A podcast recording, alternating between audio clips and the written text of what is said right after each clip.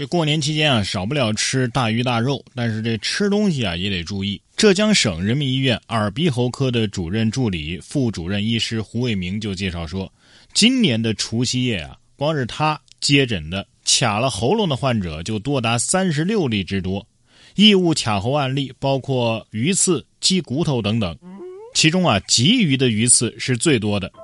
另外，植物类的异物呢有三个人，其中一个人被莴苣卡了喉咙，病人年龄最小的十八岁，最大的七十七岁。鱼刺、鸡骨头我还能理解，这莴苣是怎么卡住喉咙的呢？这这是菜呀！鲫鱼得说了，没那能耐呀，就别吃我，是不是？这就是我为什么不吃龙虾呀、大闸蟹呀这些东西的原因啊，怕卡着。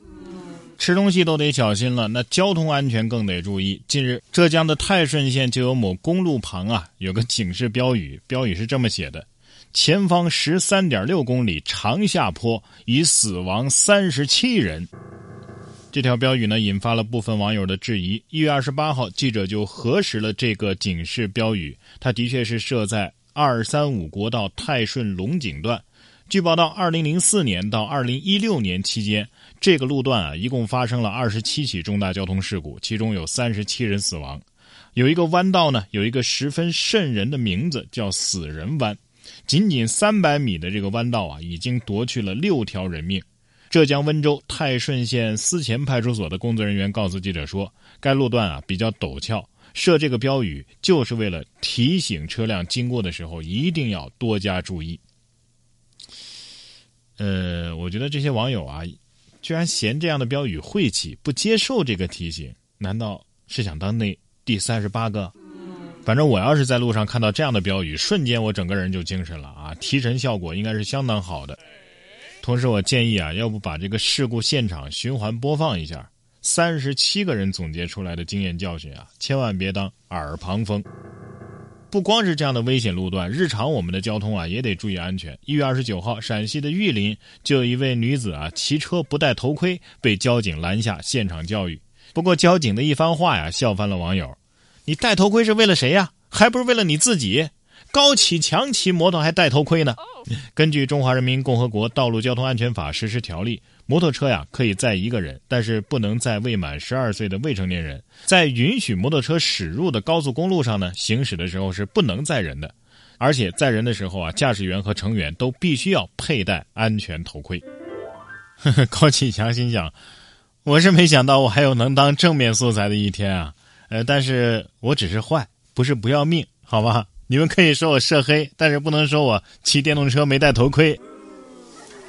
说完交通安全，咱们再来说一说消防安全。今年春节期间啊，很多的地方呢都稍稍放开了一些这个烟花爆竹的燃放的限制，但是我们燃放烟花爆竹的时候还是得注意安全。你看这不就有一个熊孩子吗？放烟花的时候一不小心将一颗未燃尽的烟花落到了消防队后院的绿化草坪上，瞬间就点燃了草坪上的干草，这是放火放到了消防站里来了呀。邵阳龙回县的消防救援大队九龙路站消防救援人员唐中涛说：“当晚大概是七点半左右，我们正在宿舍里休息呢，看到不远处的草坪上有明火，我们就赶紧下楼了。所幸呢，火被及时的扑灭。事后，小孩的家属也来到了消防站进行了道歉。关键是我看这视频里边，消防员灭自家院子里的火的时候，怎么不是那么的专业呢？啊，都是用脚踩。”舍不得用消防栓是吧？有网友说呀，这个自家后院着火呀，的确是舍不得用消防栓。为什么呢？懒得收管子呀。别看甩管子的时候贼快贼帅，收管子的时候手都要断呐，而且还得给管子晒太阳，太麻烦了。哎呀，那这孩子怎么奖励他呢？必须给他发七七四十九张试卷作为奖励。下面这个孩子呀，倒是挺会来事儿的。一月二十号，河北唐山一小男孩一进屋啊，就是一路滑跪，直接停在了爸爸面前磕头拜年，引得全家大笑。爸爸反应过来之后啊，赶紧掏出压岁钱。小男孩一把抓过爸爸手里的钱，说：“不用找了。”网友说啊，这是凭实力拿压岁钱的。这裤子是不是新换的呀？这要是让妈妈看见了，肯定得打呀。不过爸爸给的压岁钱呢，里边可能有两块钱是擦地的钱。说到贵啊，今年春节这个漠河的最低温度啊，竟然达到了零下五十多度，这得给贵了吧？在户外把鸡蛋打到铁锹上，蛋清是瞬间啊变白结冰了。鸡蛋得说了，你们人类是什么情况啊？怎么冷和热都拿我来试呢？哎呀，我只关心打鸡蛋的这位小姐姐的手有没有事儿。零下五十多度，哎，把这个零下给去掉，是不是就是去年夏天最热的温度啊？不管是冷还是热，只要有爱啊，人的心都是暖的，是吧？一月二十五号，广西柳州就有一位女子晒出了自己收到的一份情书。